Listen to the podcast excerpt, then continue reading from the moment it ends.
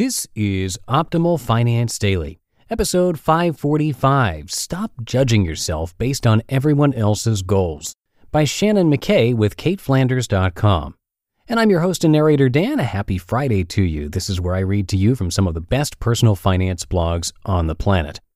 And before we get to the post from Shannon McNay, I want to give a big thank you to Roofstock for their support. Roofstock provides a hassle free way to buy cash flowing rental properties across the country. It's the easiest and safest way to buy income producing rental homes in attractive real estate markets with tenants already in place.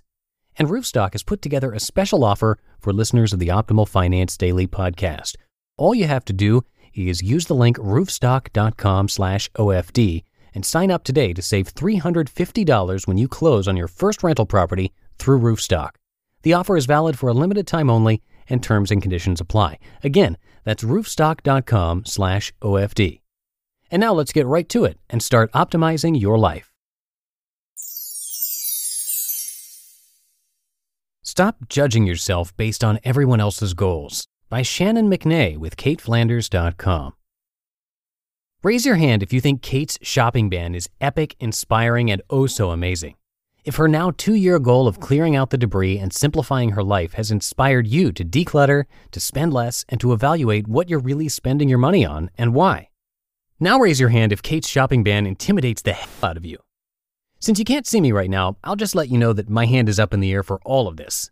What Cait has done over the past year and what she plans to do in the year to come is nothing short of amazing.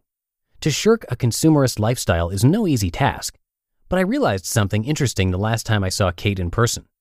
I'd been putting Cait up on a pedestal. I felt comfortable admiring her goals from a distance, but never once thought they were something I could do.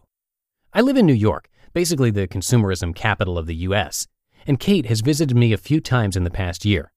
While I loved having her with me, the first visit was a bit scary. How could I show my dear friend everything I love about New York without appearing insensitive to her shopping ban? New York is different for everyone, but my New York amounts to insane amounts of time spent in coffee shops and bookstores, two things Cait loves but decided not to spend money on during her ban. On the flip side of that, I also feared judgment. Would Cait look at my apartment and all of my books and think my spending is out of control? Would she secretly think I need the shopping ban even more than she does? Would my cred as a personal finance blogger go away in her eyes when she sees how much money I'm willing to spend on coffee? It wasn't until after Cait's first visit that I realized I was being judged, but not by Cait. I was judging myself. Here's the thing about goals we all have them, but all of our goals are different. Somehow we forget about that when we see someone making a drastic change in their lives. Instead of remembering that we all have our own aspirations, we think, what will he or she think of me now? Nothing. He or she will think nothing because the goals are theirs, not ours. Why is it so hard to remember that our loved ones aren't walking around silently judging us just because they made a positive change in their lives? Why do we internalize something that has nothing to do with us? Because we all want to improve.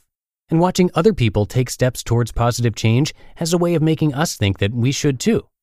But it is possible to learn instead of judge. It's all about perspective. From my perspective, Cait's shopping ban has inspired me to view spending differently. True to my personal finance roots, I've always been a budgeter. But the reason is because I want to save money for the future. I don't want to overspend and think years later, why wasn't I more careful with my money now that I really need it? However, it's not so easy to stick to goals when the reasoning is abstract, like the future. Cait, on the other hand, has a more concrete reason for budgeting. She doesn't want to create a life that relies on purchases to feel happiness.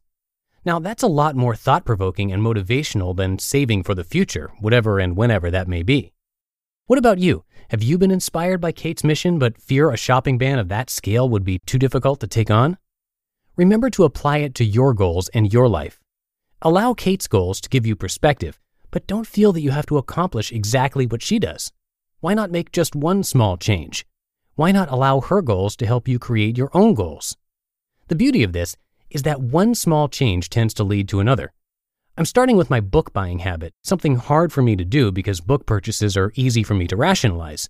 Books will expand my brain. I'll keep them forever. While all of this is true, that doesn't mean I couldn't use the library more. That will not only help me spend less, it'll make my husband happier. I'm pretty sure he harbors fears of being buried alive by my book collection in our tiny Manhattan apartment. And I still get to do what I love read for free. Why have I not been doing this the whole time? I'm feeling pretty confident that once I'm able to curb my book buying, I'll be able to curb spending in other areas too. Once I experience satisfaction from delayed gratification rather than looking for small thrills in the quick purchase, I'll be able to follow that momentum for even bigger and better change. I'm looking forward to that. But first, I have a big bad book buying habit to battle. At the end of the day, we can all gain when someone we know, love, or admire decides to change their life in a big way. Give them the support they need, and if you want to, allow their goals to inspire your own. But if you do, just remember that we're all human. We're all fallible. If you want to make change, you can. If you fall, get back on the horse and try again. And if you need to adjust your goals, do so. The most important thing is that you never stop trying. You just listened to the post titled Stop Judging Yourself Based on Everyone Else's Goals by Shannon McNay with CaitFlanders.com. And Shannon is a good friend of Cait's and is a writer, content strategist, and personal finance nerd. You can find more of her writing at readyforzero.com. That's readyforzero.com. And thank you again to Roofstock for keeping this podcast going. Getting into the real estate game is difficult unless you really know what you're doing. But with the volatility of the markets, real estate investing has become very appealing, and Roofstock does the number crunching for you, so you can make real estate investment decisions based on the cap rate, returns, and monthly cash flows rather than being limited by where you live. Most Roofstock customers are buying properties over a thousand miles away. It's the easiest way to buy income producing rental homes in attractive real estate markets across the country. And Roofstock has put together a special offer for listeners of the Optimal Finance Daily podcast. All you have to do is use the link roofstock.com slash OFD and sign up today to save $350 when you close on your first rental property through Roofstock. The offer is valid for a limited time only and terms and conditions apply. Again, that's roofstock.com slash OFD.